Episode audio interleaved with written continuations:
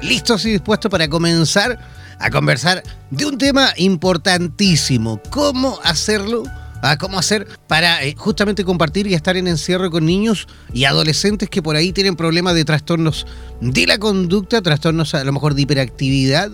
Él es médico cirujano, es titulado por la Universidad de Oriente en Venezuela, es eh, médico psiquiatra infanto juvenil y es además psicoterapeuta titulado por el Centro de Investigaciones Psiquiátricas y Psicológicas y además eh, eh, sexológicas en Venezuela. Además es médico de salud pública, especialista en gerencia en salud con 29 años en el ejercicio de la profesión como director de hospitales y otros centros asistenciales. También es contralor sanitario del estado de Monagas en Venezuela y coordinador del Servicio de Psiquiatría Infanto Juvenil del Hospital Universitario del doctor Manuel Núñez Tobar del estado de Monagas, eh, en Venezuela por supuesto también. 10 años también de experiencia en el manejo de la salud mental en niños, niñas y adolescentes, así que desde ya, por supuesto, comenzamos a recibir con la mejor de las energías al doctor Héctor Chaurán. ¿Cómo está, doctor? Muchísimas gracias a, a esta prestigiosa emisora por darme la oportunidad pues, de dirigirme a todo el pueblo hispanoamericano Oiga, gracias, gracias. a usted, doctor, por aceptar nuestra invitación y sobre todo por poner ahí sobre la mesa este tema tan importantísimo, porque, a ver, hay muchísima gente que nos escribe, hay muchísima gente que está en sintonía en este preciso instante de distintos países de, Latinoamérica, como México, como Ecuador, como República Dominicana, nos escuchan, por supuesto, de Chile, de Argentina, de Uruguay, de Costa Rica, y todas estas personas, sin duda, podrían estar en compañía de algún niño, niña, de algún adolescente que por ahí tiene algún problema, por supuesto, de, de, déficit atencional en algún caso y en otros de hiperactividad, que es en este tipo de situaciones, yo creo que lo más complejo de afrontar en situación de encierro, ¿no? Sí, sí, eh, claro. Justamente el tema se trata de, eso, pues. Eh, el problema del trastorno por déficit de atención con hiperactividad es un eh, es un trastorno que representa aproximadamente el 4 al 6% de la prevalencia a nivel mundial. Y este, es importante pues el tratamiento en algunos casos farmacológico y en otros pues el manejo psicoterapéutico de los pacientes. Perfecto. Eh, Oiga, doctor, ¿y cómo, cómo lo podemos hacer en simple, por supuesto? Porque, a ver, hay, hay casos en la cual ni siquiera están diagnosticados. Estoy seguro que hay, hay muchos niños y adolescentes que viven digamos, en casa con papás que ni siquiera a lo mejor han tenido la posibilidad muchas veces de poder tratar a estos niños. Mucha, hay muchos de estos niños que tienen estos trastornos, pero que ni siquiera ellos saben y ni siquiera sus papás saben que los tienen. Y se enfrentan y gatillan a lo mejor incluso en, esta situación de estrés. ¿Cómo pueden hacerlo los papás? Una, para lógicamente, para detectar este tipo de situaciones y otro, a lo mejor para poder solucionar o ir apaleando todo esto en esta situación de encierro. Sí, bueno, es importante definir el, trastorno porque a veces eh, las personas no conocen, ¿no?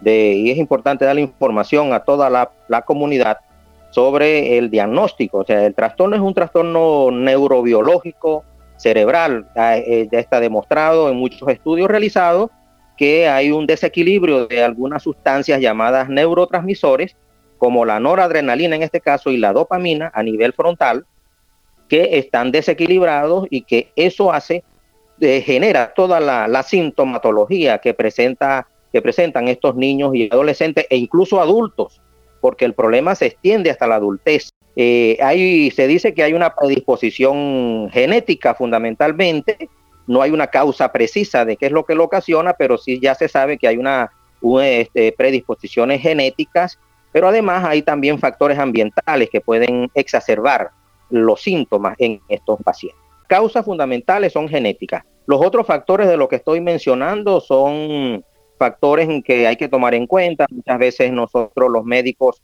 eh, eh, los médicos psiquiatras infantiles, los neurólogos infantiles y los psicólogos, que somos los tres especialistas fundamentales que conocemos de este trastorno, eh, siempre buscamos los antecedentes perinatales porque puede haber una hiperbilirrubinemia, que es una ictericia, el niño se pone amarillo, eso puede ser un antecedente importante.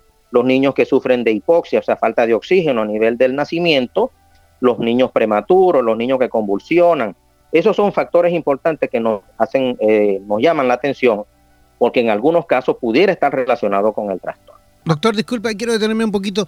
¿Y, ese, ese signo de, de, ictericia, por ejemplo, en un niño de estas características, un niño que se pone amarillo, como dice usted, y que presenta ictericia, ¿qué relación tiene con, este trastorno? Sí, bueno, la relación es que la ictericia, o sea, es el aumento de la, por el aumento de una sustancia llamada bilirrubina, ¿verdad? Que se produce en el hígado, por supuesto, pero por un, por ejemplo, en este caso, es por un, trastorno de incompatibilidad sanguínea, cuando la madre es incompatible, pues la sangre de la madre con la sangre del niño, etcétera, ¿no? Y entonces eh, se produce el aumento de la bilirrubina y esta bilirrubina cuando aumenta produce no solamente la ictericia a nivel de la piel y de las escleras la parte blanca de los ojos, que se pone amarilla, sino que también puede ir al cerebro y puede producir irritación cerebral y esa irritación cerebral este, pudiera estar relacionada con las conductas de inatención y de hiperactividad en estos niños. No está totalmente demostrado que esto es lo que lo ocasiona, pero son factores predisponentes y exacerbantes del problema.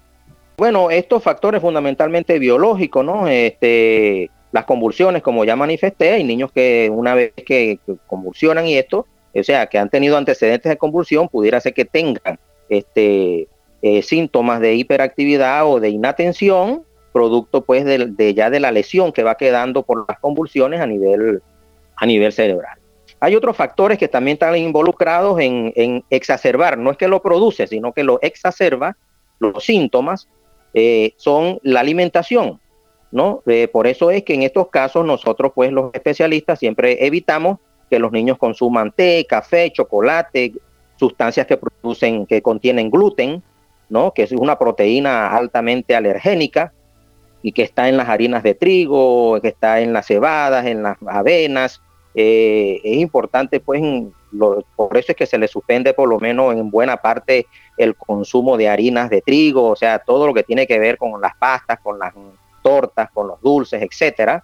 Y bueno, eh, muchas madres y hay muchos estudios hechos ahorita y, y hay muchos alimentos que, se, que sustituyen las harinas de trigo como, como son la yuca, como son otros tipos de verduras que, se utilizan pues para hacer dulces, dulces y, alimentos para los niños porque no tienen gluten. Como la maicena, por ejemplo, ¿no? La maicena no tiene gluten, doctor, creo. Bueno, sí, la maicena sí puede tener algo de gluten, este puede, puede tener algo de gluten. Si está mezclada con harina de trigo y eso, tiene un componente de trigo, puede tener gluten. Vale, le pregunto. Claro, le pregunto más que todo porque revisando un poquito los alimentos que están disponibles, digamos, en los distintos supermercados, en, los almacenes de barrio, oiga, casi todo tiene gluten, pues. Sí, incluso los productos industrializados, por eso es que esto, este, este trastorno se observa mucho más en los países muy industrializados, porque se habla de que los países industrializados usan mucho el gluten, no solamente en las harinas, sino también en los refrescos, en, productos mm, eh, embutidos mm, y otro tipo de productos envasados. Y entonces, este, por eso es que es un poquito más mm, elevado pues la, prevalencia pues en algunos países industrializados. Aquí en Chile, por lo menos, este, hemos observado, yo he estado revisando por allí y hablan de que la prevalencia es de un 11%. Es alarmante porque allí o hay un problema de diagnóstico o, hay o, algunos han, ya especialistas han manifestado que el problema es de un sobre un sobre registro o sea que hay un problema de diagnóstico. Sin embargo, hay que revisar, pues hay que revisar y que hay que hacer estudios más serios, más profundos sobre el problema, que por ciento es bastante... Es bastante delicado. Oiga, doctor, entonces digamos que la alimentación es bastante importante, la relación, esa estrecha relación entre la alimentación y la conducta de los niños y adolescentes, ¿no? Sí, claro, este, eso dentro del tratamiento pues que se hace para estos niños y adolescentes, siempre se busca pues limitar un poco la alimentación. Yo no soy tan estricto en eso, siempre la limito, pero no tanto, ¿no? Porque no eh, es a veces este, dejar a un niño por lo menos en un cumpleaños, en su cumpleaños, dejarlo sin torta o que la, o que la cante y la sople y no la consuma, es bastante triste para él. Es un poco cruel, ¿no? Eh, sí, exacto. Entonces no hay que ser eh, tampoco tan estrictos, ¿no? pero sí hay que de alguna manera, de manera general, pues limitar eh, los alimentos consumo permanente. en situaciones como esta, las que, digamos que estamos afrontando en la actualidad con estas situaciones de encierro, es eh, vital ir, yo creo, identificando justamente en este tipo de niños eh, actividades que podemos ir realizando con ellos, ¿no? Porque no van a poder salir a la calle en situaciones normales, digamos, no van a poder a lo mejor relacionarse con otro niño, aunque ya sabemos también que en estos tiempos pocaso juegan y, están en contacto con los demás, están más vinculados siempre a juegos electrónicos, juegos en línea, y por ahí cambia también el tipo de comportamiento que van teniendo, digamos, con sus pares. Pero, pero en, este, en este tipo de situaciones en las cuales eh, libremente no tienen la posibilidad de poder salir, aunque sea, digamos, a la plaza de afuera de su casa, a la plazoleta del barrio. Sí, claro, por supuesto. Todos los niños todos, incluso nosotros los adultos, los adolescentes y todos, necesitamos la convivencia social. Pero estos niños, que son niños, no, ojo, no son niños especiales, son niños que tienen la capacidad, o sea, de estar en escuela regular, porque tienen una inteligencia normal. Eh, de estos niños hay tres tipos, hay tres tipos fundamentales, ¿no? El más frecuente es el que llaman combinado, que, que tiene mitad de hiperactivo y mitad de inatento. Y, y, el menos frecuente es el que es extremadamente hiperactivo, representa el 10-15% de la totalidad de estos niños y eh, dependiendo de eso se le pone tratamiento. El tratamiento tiene que ver fundamentalmente con dos tipos, ¿no? O sea, este, pues, tratamiento farmacológico, si es que lo amerita, hay medicamentos que controlan estos desequilibrios de estos neurotransmisores cerebrales y se coloca en el caso de que el niño sea extremadamente hiperactivo, o sea, sobre todo el tipo 3, ¿no? Este, y el tratamiento psicoterapéutico que sí va para todos, ¿no? En este caso, pues el tratamiento psicoterapéutico este, fundamentalmente es eso, o sea, los niños no toleran los encerramientos, no toleran los encerramientos y por eso ahí el tema importante de conversar sobre este, esta situación, porque qué hacer en la casa entonces cuando el niño está de alguna manera obligado, al igual que los demás, a no salir de la, de la casa.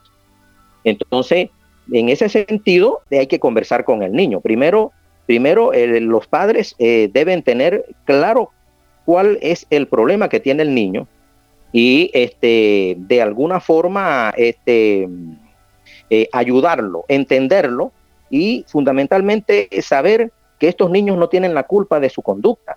No lo hacen expresamente, no lo hacen porque, porque quieren molestar a los demás, sino porque de alguna manera no pueden controlar sus síntomas, su hiperactividad, su inatención. Es algo a veces difícil de controlar.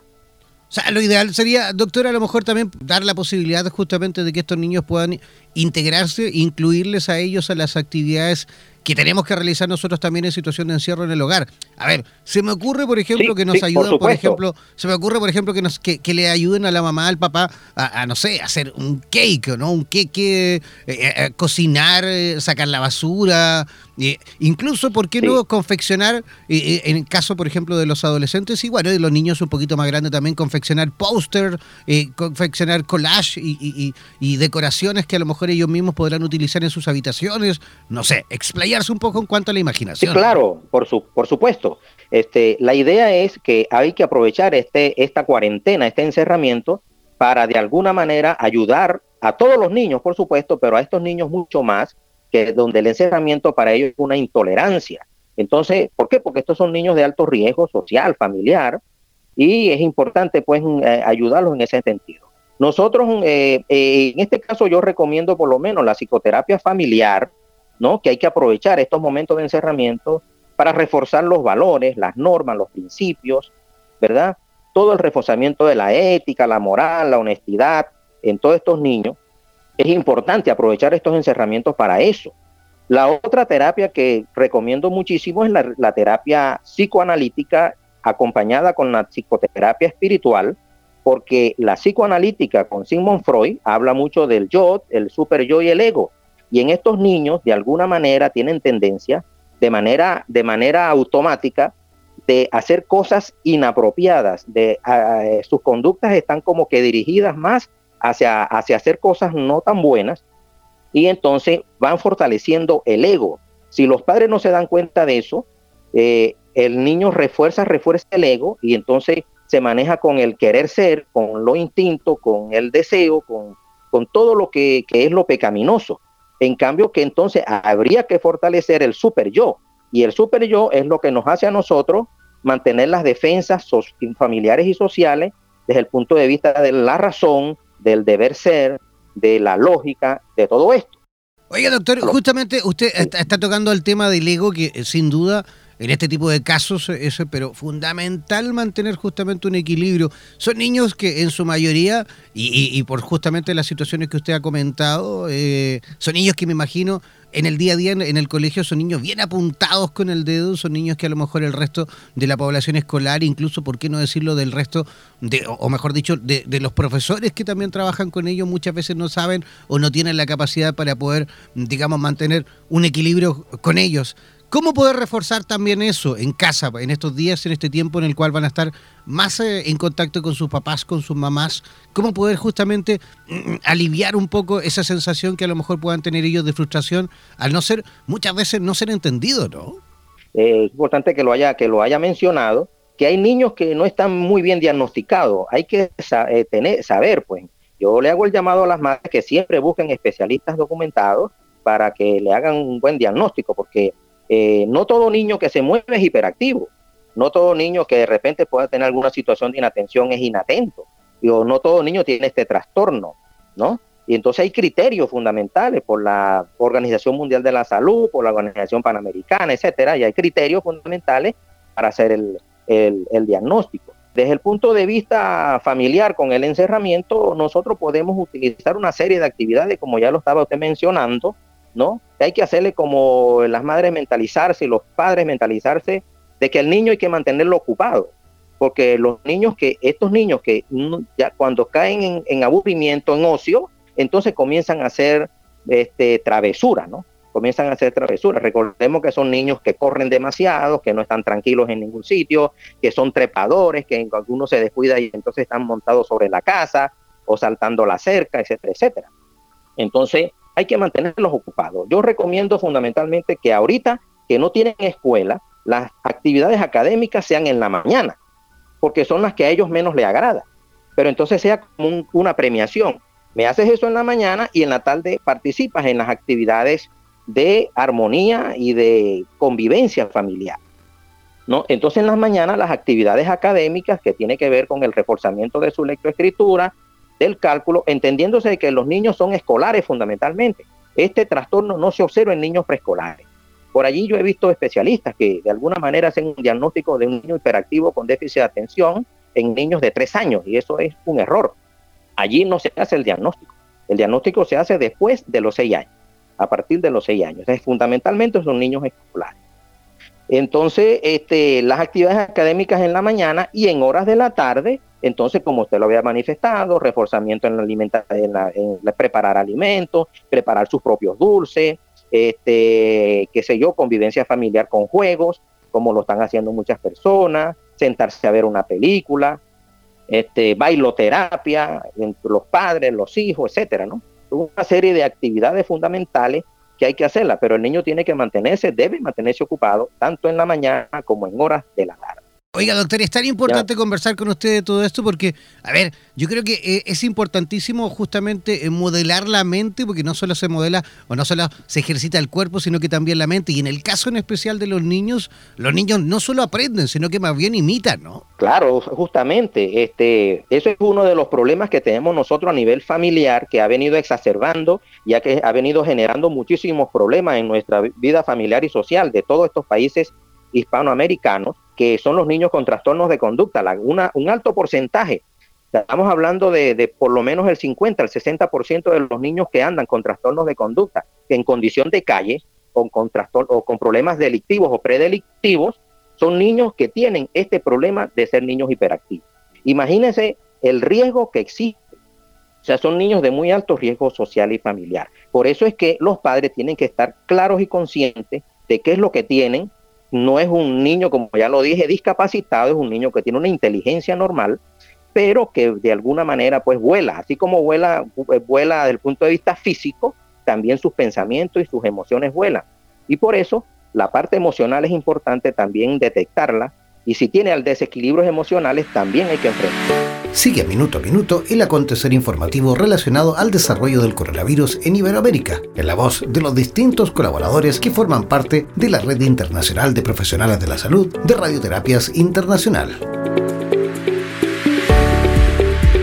Síguenos en nuestras redes sociales buscándonos como Radioterapias o contáctanos al WhatsApp más 569 7242 7060. Además, descarga de forma gratuita nuestra aplicación en Play Store o escúchanos directamente en nuestra página web www.radioterapias.com.